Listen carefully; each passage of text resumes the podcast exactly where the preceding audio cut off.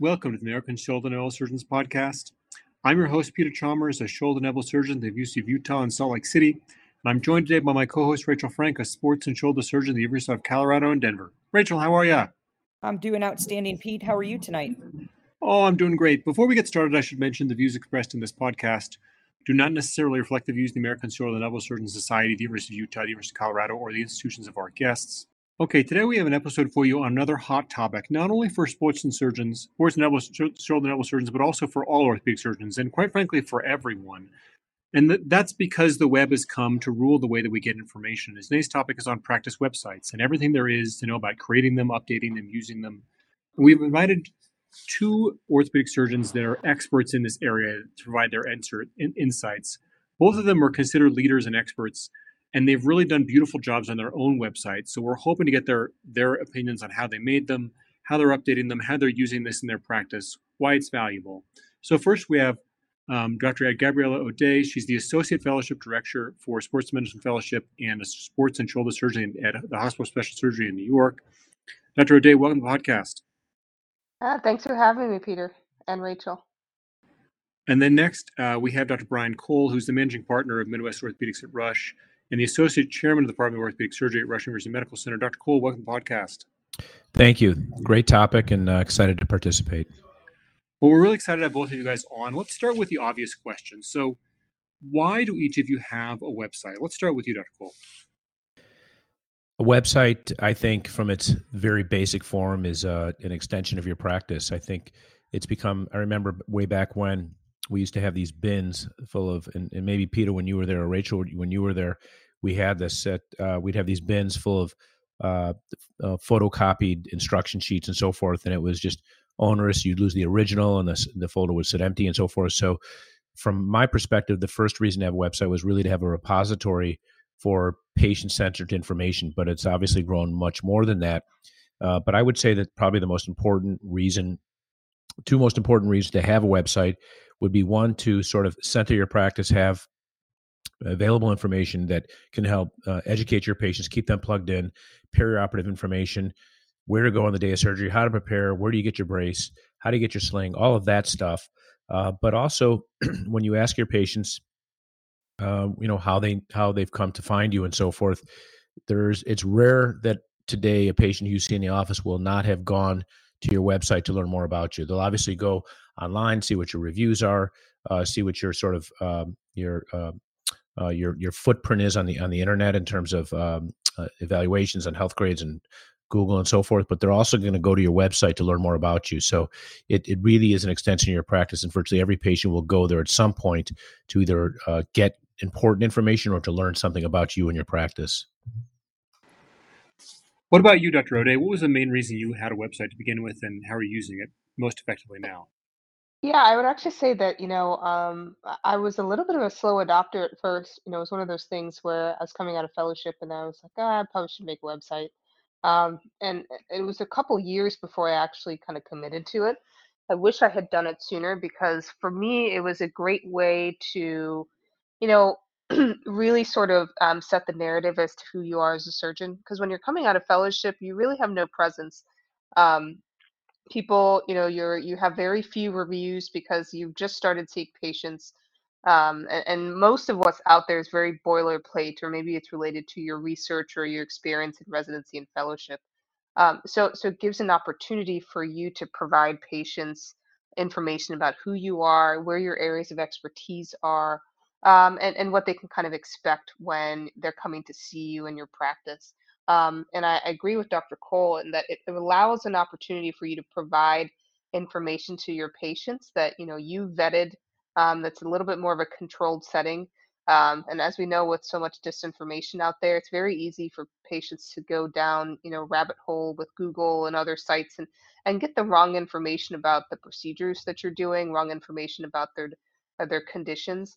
Um, and, and, so it allows for you to say, hey, you know, di- um, here's an opportunity to digest what we talked about in the office, but um, I'm going to direct you to my website so you can kind of find out a little bit more information about what we talked about. Um, and, and I know that this information is vetted and appropriate and at your um, at your reading levels that you'll understand what we kind of talked about a little bit more. Uh, so, so it does kind of streamline the conversations you have with patients in the office, but also provides them a level of confidence because they feel like they know who you are and what your expertise is. Now, both of you mentioned, and, and I think it's really interesting because both of you mentioned themes about having a website that that I really value with my own website. In that, number one, for first and foremost, it's about patient education and other provider education, such as physical therapists, occupational therapists, et cetera. But I think a lot of people, especially practicing surgeons who may not have a personal website, view personal websites such as the ones that both of you have, as the one that I have, as quite frankly marketing tools. And so I didn't hear either of you really mention that. And I just am curious as to is this the reality? Are they just used for education or are they really for marketing or is it some sort of hybrid? Dr. Cole, let's start with you. I think that um, it's it's arguably it's for sustainability. So uh, if you don't have one or you have a poor one, I think that sort of has the reverse impact as if you're you know it's sort of negative marketing. So I think you at least have to have a threshold of a quality website that when patients go there, there's it meets at least a basic expectation. But from a marketing perspective, it's a, also a very important aspect. So, and it's a challenge if you're a private practitioner versus uh, a small private group versus a group that's within a hospital system or a hospital system in in in, in totality. I think the strategies will really differ. Um, one of the things, uh, you know, we're a private academic group, that uh, we've we've struggled with maintaining brand and the mark and so forth with our individual websites. And from a marketing perspective, there's search engine optimization that's really important. And I would argue the first thing is that I would say I would not try to do your website by yourself. I know a lot of younger people come out; they have some level of sophistication in how to use WordPress, which is very macroed out, um, and they can sort of get it going. But there's so the algorithms are incredibly complicated, and I think the the competition is fairly stiff in terms of uh, how a lot of website companies have become relatively commoditized that I would really urge anyone who's interested or just getting started to make sure that they go to a competent firm.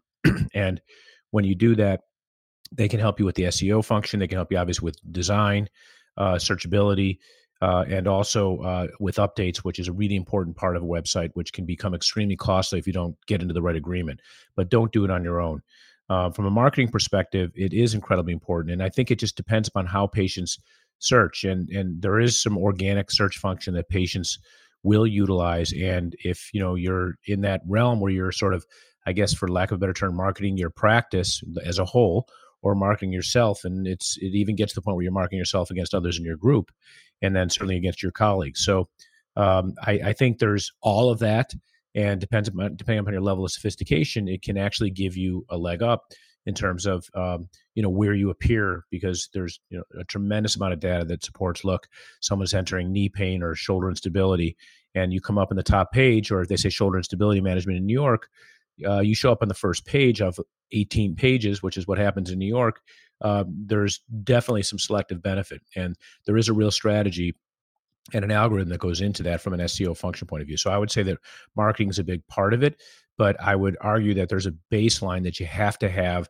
just because your patients expect it and you're marketing yourself just to sort of keep a, a baseline of information and presence in the eyes of your patient, in the eyes of your referring physicians and, and your therapists and so forth. Dr. Ode, let me ask you, you know, in terms of keeping the website up to date, who does this? Do you do it? Do you have a service do this? And the reason i ask is because when when say for example we're finishing fellowship we've got no time we're trying to move potentially to a new location get a job or start our job etc and then many new surgeons have a lot of time but they don't really use that time building their website per se and then they get busy and then there's no time again. So who do, do you do this on your own or who does it for you and how onerous do you find it to keep it up Um, yeah, I do, you know, I, I agree with Dr. Cole. This it's it- it's it's too difficult to do it on your own. I, I think you can be very savvy, but much of the information needs to kind of perpetually be updated.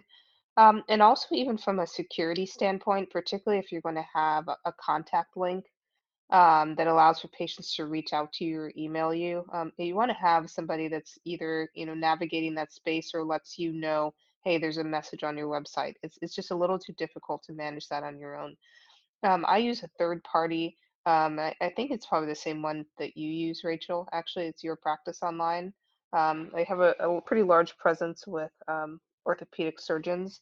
Um, and they just for the most part you can pick any service that if they provide the opportunity to help kind of build the framework of your website and then you can personalize it for the most part as much as you want um, whether if it's just kind of color schemes or or pictures so so I, I took the time to kind of have some personalization as to how i wanted the website to look um, but in general they'll uh, have an opportunity for you to provide a bio about yourself um, uh, links to where when you're in the media, you'll you'll get an update saying, is there anything that you want to post? We want us to post on your behalf.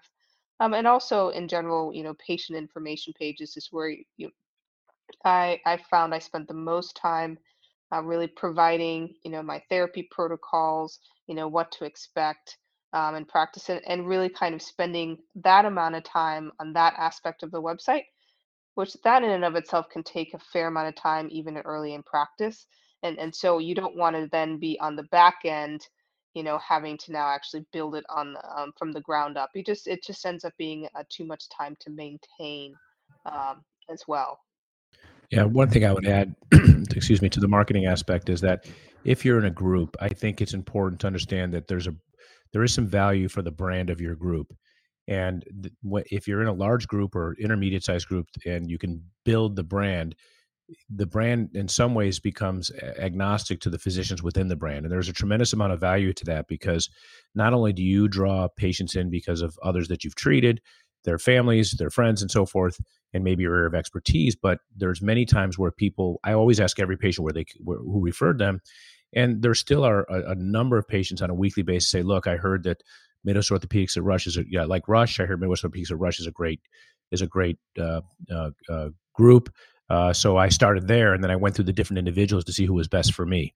So I, I do think that you have to have a strategy here, and and going rogue within a group doesn't necessarily help the group, and it might be hurting yourself.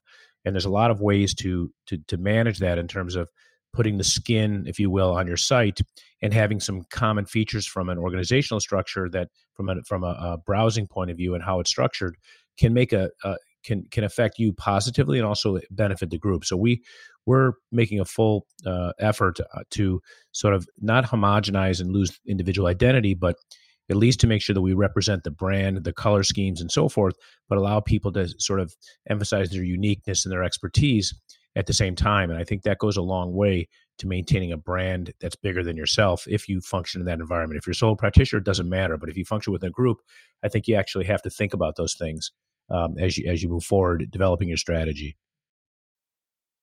Let me ask both of you guys, and this is again a, a topic that a lot of fellows ask me about when they talk about websites and starting practice. Uh, no one wants to spend money when they have debt, when they have med school loans to pay off. They're moving to a new city, they buy a house, they have kids, whatever it might be. Um, they have expenses, and a website is an expense. Um, you certainly can can use kind of lower level sites and potentially do it for free, but then you're doing all the work on your own, as as you guys described.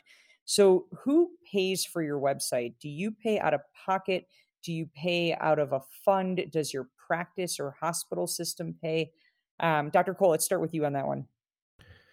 I would, and the first thing, if you're just getting out into practice, I would say that the first thing you could spend on your, you should spend your signing bonus on is developing a website. I, I think from a efficiency uh, point of view and the scale that you get, uh, it's very difficult to duplicate. If the practice doesn't provide you with an infrastructure for your site, and I think you even want to maybe think about negotiating that with your contract, uh, then you got to do it because it helps run your practice. As the first point that uh, both Gabrielle and I made about the importance of having a website in terms of just servicing the needs of your practice.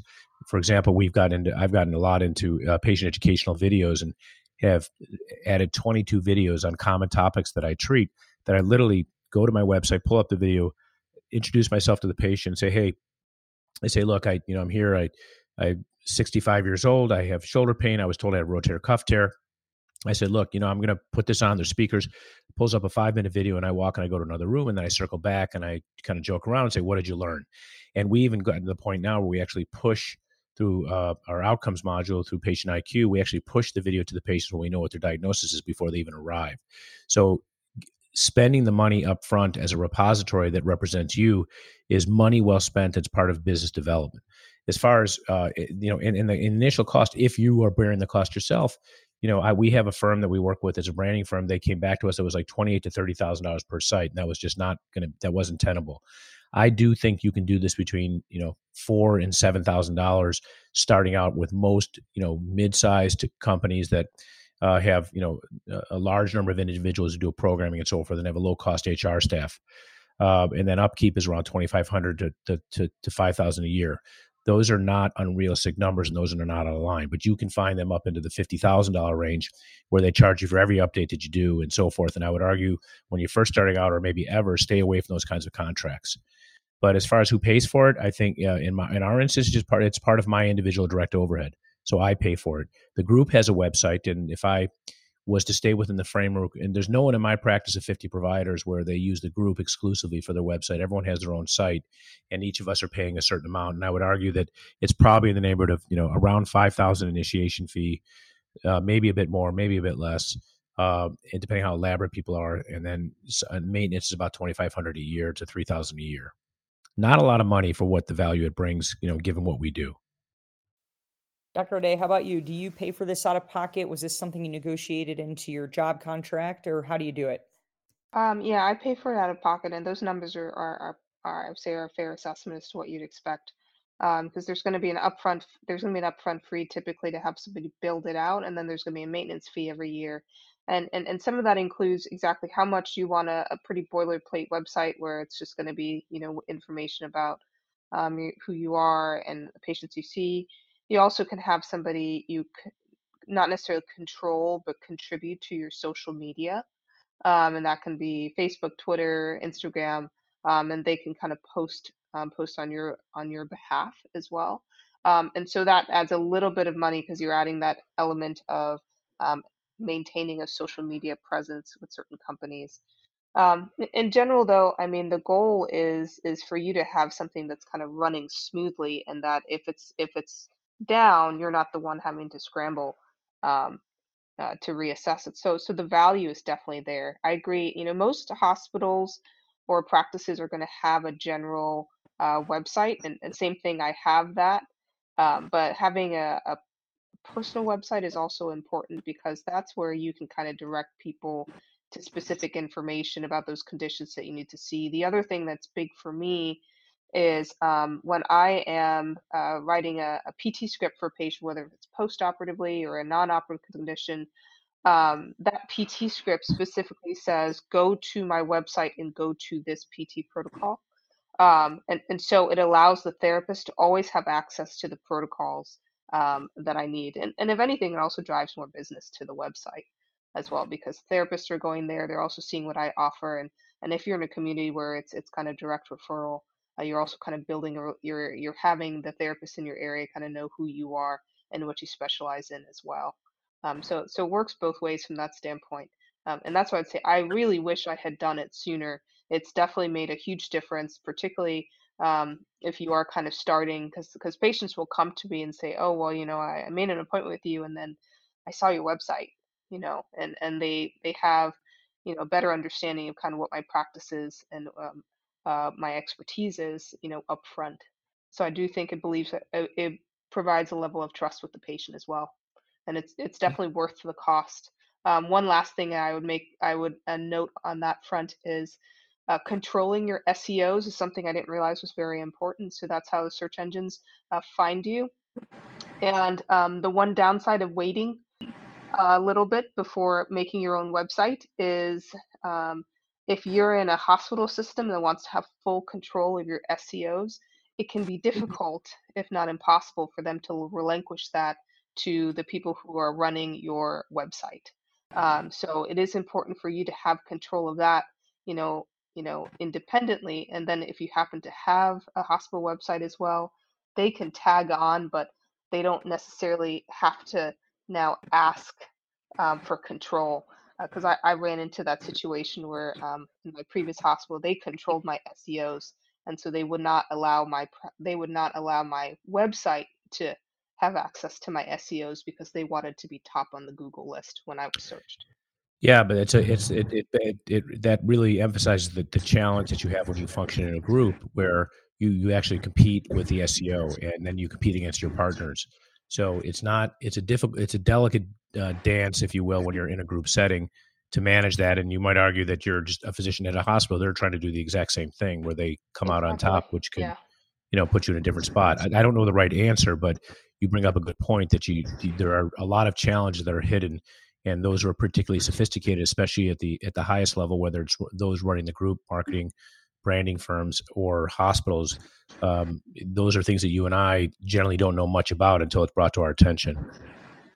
I wanted to chat with you guys about this specific aspect because I think you know, we, both of you mentioned, you know, that the website is informational, but it's also a place where patients can find you if they have a problem that you may be able to help them with. And the way they find you is through a search engine. And SEO, for the listeners who don't know, stands for search engine optimization.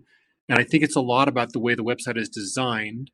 And it's designed around the way the search engines function to search the web to sort information to show to people who make searches. So maybe, Dr. Cole, you could explain it because it sounds like you know a lot about it.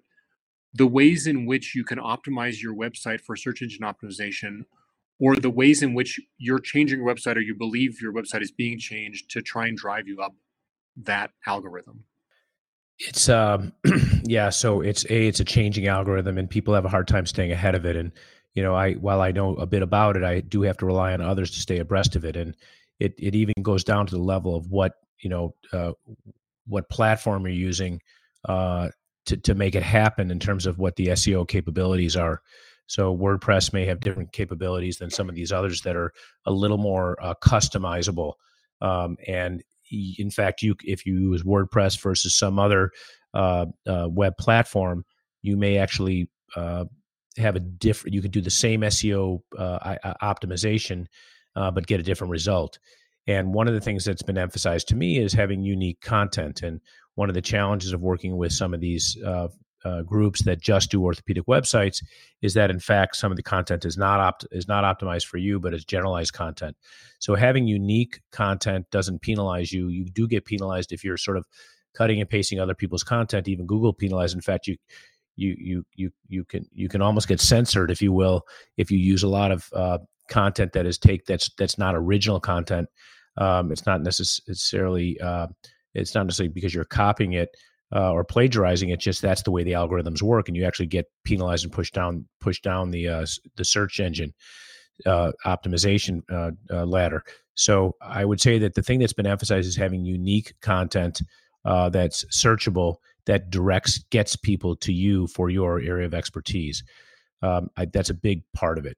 You know, there's if you if I think all of us should be in the business when patients come see you, and I'm sure most of you guys do this. Is look, you know, thank you for coming. I'm glad, glad to take care of you. You know, how did you get referred to us? And it's absolutely fascinating what you hear. And it, I don't think it's as common now to simply say, I found this one, you know, like when you deal with cancer, let's say you deal with a rare cancer and you find someone who knows how to, you know, manage, you know, metastatic, uh, you know, metastatic ovarian cancer. And there's not 7,000 people who do it. There's maybe, you know, 10 and maybe five of those sites are in clinical trials and so forth. In our world, a lot of what we do has become somewhat commoditized. So, what I have found is that, again, that's why the brand is so important. If you're in a hospital system, and I'll just use ours for an example, you know, we're affiliated, but, you know, you know, again, by affiliation. So, there's Rush Hospital System where people choose Rush. Then there's Midwest Orthopedics at Rush where people will choose Midwest Orthopedics. And then they choose you and um, ba- maybe based upon you know your SEO or or other. So the quality of the material is really important, but optimizing SEO is not something that you or I want to manage on a regular basis. But what comes up a lot is uh, the fact that it has to be original content and not something that's been posted all over the internet. That otherwise there's just no way to shake you out to come out on top.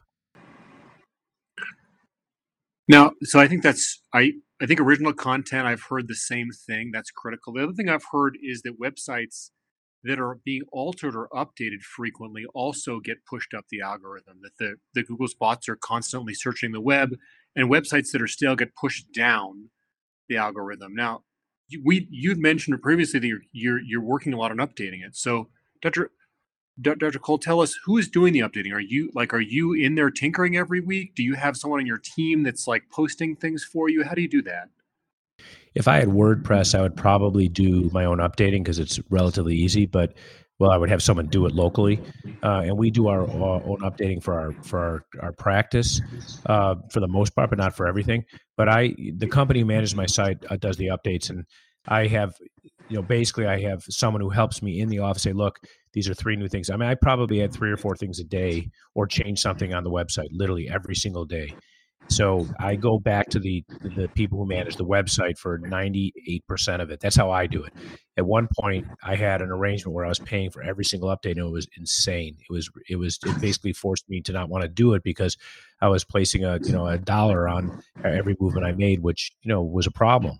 So any, you know, I would say that the best arrangement if you could find it is a situation where it's essentially unlimited updates. Uh, because it gets it gets out of hand uh, every time you want to do something, and it doesn't necessarily take a lot of time for these people to do it each and every day. So I have no desire to do this myself anymore. I'm perfectly fine delegating that to someone else, but I may have someone in between. Will say, look, here's three new, here's three PDFs. These are open access. Here's a textbook. Here's five new rehab protocols. Can you modify these, PDF them, and then get them to our web people and, and tell them exactly where to put it?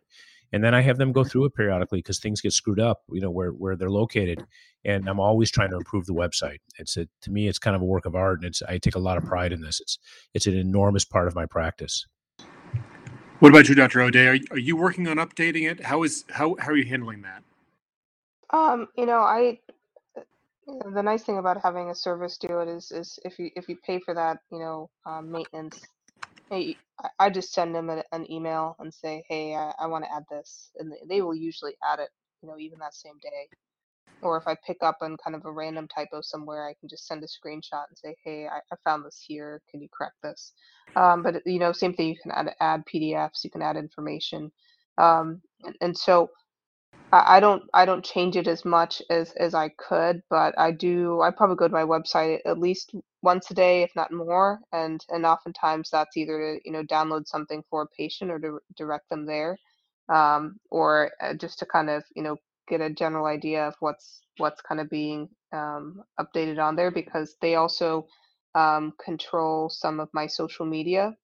Um, so they'll still post stuff on my behalf. So sometimes I go on there and check and see what's uh, what's been kind of linked to my uh, website as well. Um, but but I have somebody else do it. All right. Let me ask a little bit of a provoking question. And Dr. Cole kind of alluded to this a little bit before. Um, but I want to get to the meat of having individual websites versus practice websites because nowadays everyone is on the, either their private practices website, their hospital systems website, their academic university's website, their school of medicine's website. They might be on all of those. In fact, in, in my group, I'm on all of those websites. We're not a private practice, but everything else. And then every hospital that I work at, I have a listing on that website. I have no ability to control that listing. I have no ability to determine what goes on and what doesn't. That's that's one of the reasons I elected to pay for and and and use my own website. But when we first started, uh, that created a little bit of some uh, challenges within the group in terms of one person having this and and others not having this. And and so I, I'm curious. Both of you are in successful academic private practice groups. When you look at your website, does it cause drama with your partners? Does it cause any internal discussions about who should or shouldn't have things? Should we uniform everything? Should all of the websites even if individual have the exact same colors same branding same company same everything? Um, how, how does this work with you and your partners? Dr Ode, let's start with you. Um, i would say so you have to have some level of cohesion um, to make it work. And and so so i fully know if i google my name right now the first website that shows up is the hss one um, and HSS, same thing. They made us build ours out and provide certain information, our rehab protocols, our publications, etc. But number two is my website, and and part of that is I understand kind of where the SEOs are probably going, um, and they're going to the HSS website and then mine second.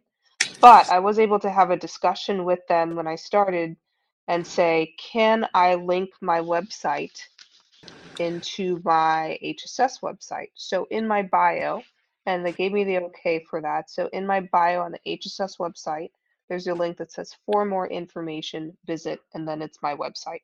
So then I know that I can link from the HSS website if they're searching first, then to my website. And so they can be there can be a little bit more information and I still have and I'm still cohesive with what our our brand, you know, because HSS is, is specific about what you know what the brand will be, um, but also um, that it's it's connected to my personal website. At the same time, you know, in that relationship, uh, HSS looked at my website and also they made sure uh, that you know I was ADA compliant and that my website at least you know met the standards that they wanted um, with the HSS website. Um, I, I don't know if every department is um, is is kind of as uh, cohesive about that. Everyone's a little bit different when it comes to that, and can be a touchy subject with your hospital system. Um, but you, you want to kind of stay in front of it as well um, and you know be upfront say hey i have a personal website it's there you know this is this is part of my kind of personal identity um, as a surgeon um, and and find ways that they can if anything synergistically work together um, and so far that's it's worked you know well from my standpoint at the same time on my personal website i also link back to my hss website so they kind of link between each other and i think that helps make it a little bit more cohesive Dr. Cole, how about you with with all your partners, not just within sports medicine, but within the entire group at MOR? Any, as you know, nowadays everyone has their own website, and I think everyone seems to be fine with that. But at the beginning, when certain docs had them and certain docs didn't, did that create any problems? And if so, how did you mitigate that? And if not, um, how would you advise, you know, new graduating fellows or young surgeons in practice who might be the first in their group to introduce this concept?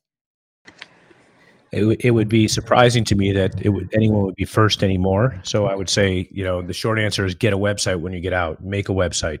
But it's a much more complicated uh, arena when you're in a large group, as you've intimated. So I'm the managing partner of a large orthopedic group. I also happen to be the director of uh, the head of the marketing committee, which is a committee that sort of makes all the decisions on behalf of the practice, including budgeting and so forth. So uh, there's a lot of hats, and you you have to weigh. It, it depends upon where you come in in the life cycle of a practice. If you're new entering into a practice that historically they stayed ahead of it and they said, "Look, this is the practice. This is our website," and they have guidelines, then you don't have much latitude. Uh, however, you know we've always had a practice website. At the same time, people were creating individual websites. So now we're trying to figure out the best blend to benefit everyone, but as Gabriella said, maintain your individuality.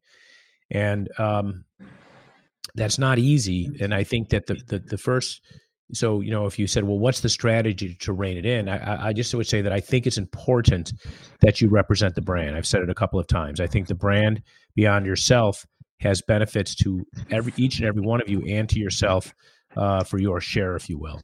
Um, but doing it at the extent of of uh, of losing your individuality or the ability to tailor things is is a problem for most because most of us are reasonably entrepreneurial and we're all even a, a bit competitive. So in our in our success uh, depends upon you know what what what comes in the door. So obviously you want to put your best foot forward. So I think there's some ways to thread the middle. You know, you say, well, what do you do if you're the first one in? I would say I'd be surprised if there's many practices anymore with people coming out where you're the first person to get a website. But if you are, then so be it, and shame on them.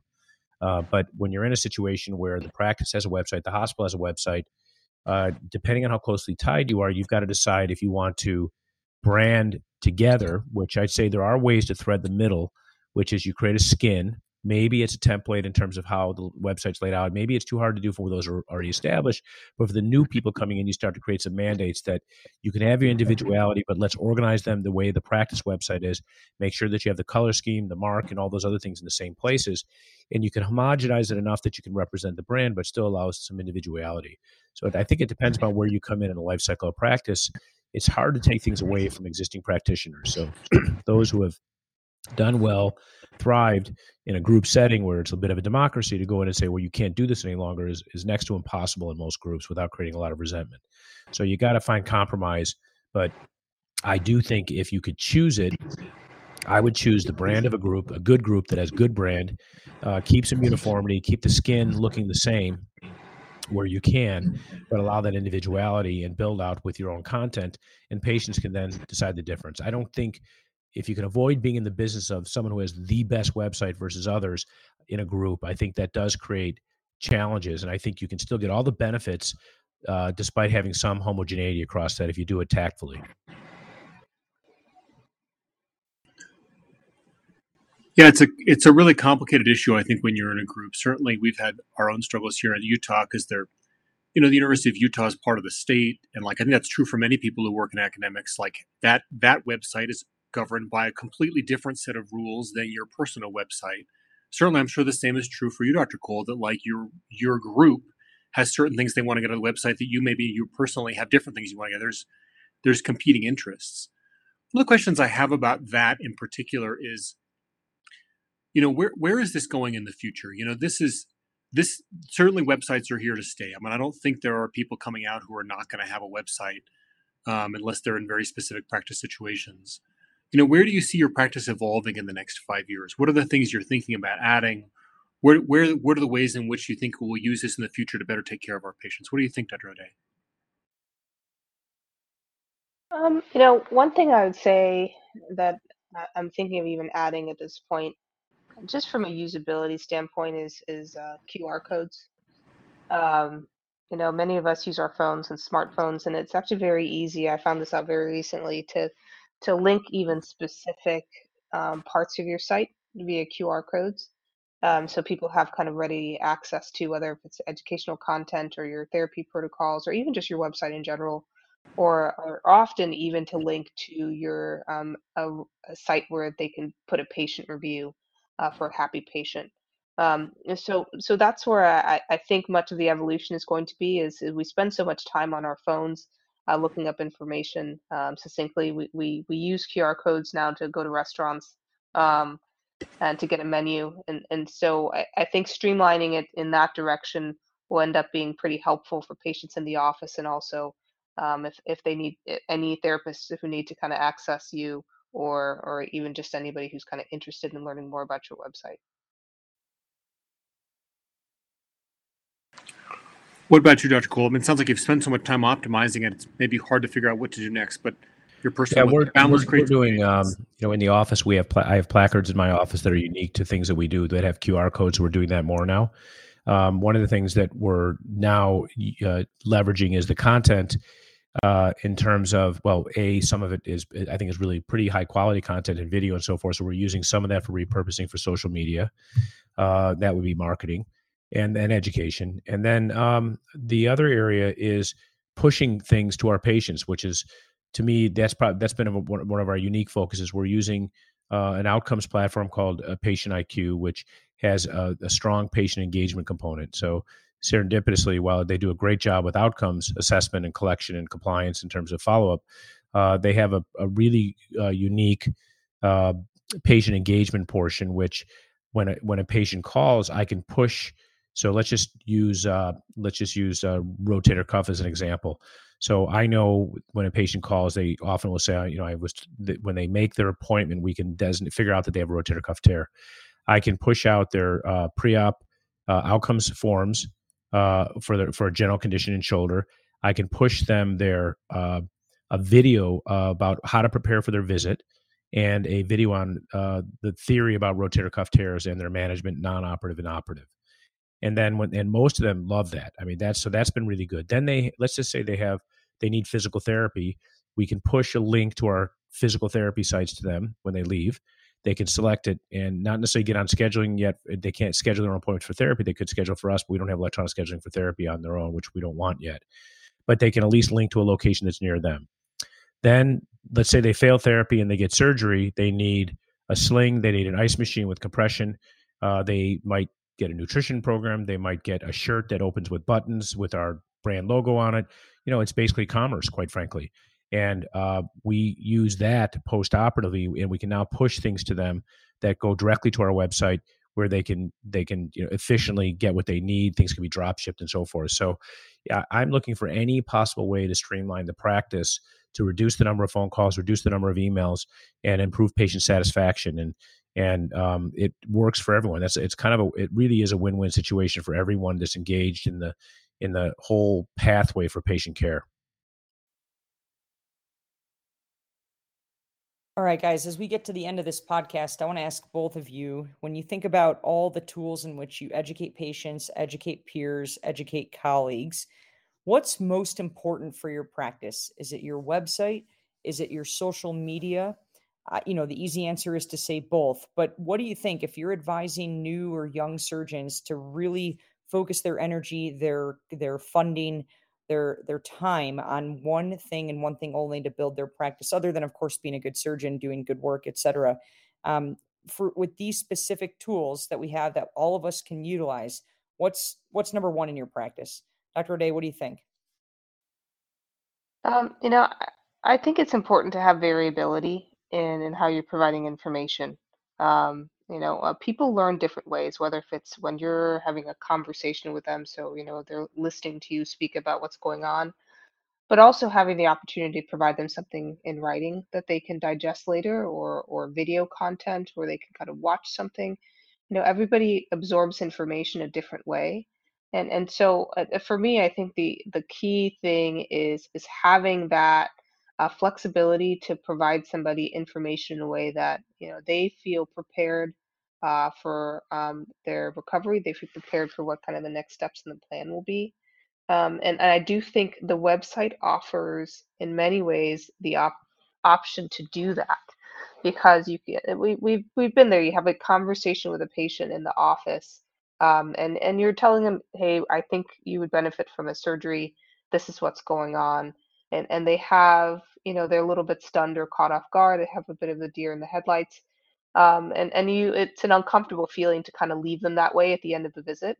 So I think the website, you know, I give patients each a piece, a piece of paper um, with just kind of the plan in writing for them, but I also always circle my website um, after we've had a conversation and say, you know, I, I, want you to go on here and, and go to this video, go to this information, go to this information about how to prepare for surgery. Um, so, so you have a little bit of time to digest this on your own, and then we can kind of come back and, and kind of close the loop here. And, and so having the website in particular, I think that ends up being the best way to navigate patient care because you, you feel like the patient you and the patient are on the same page because you're giving them the options to digest vetted information um, on their own pace. Um, and, and, you know that they're getting it from a reputable source because it's something that you have reviewed and vetted before. Um, and, and so there's a little bit more um, there's a little bit more comfort in knowing that you're you're providing information the right way to them in a way that works for them. Dr. Cole, how about you? Uh, what's your number one way to educate patients and help develop, you know, your practice?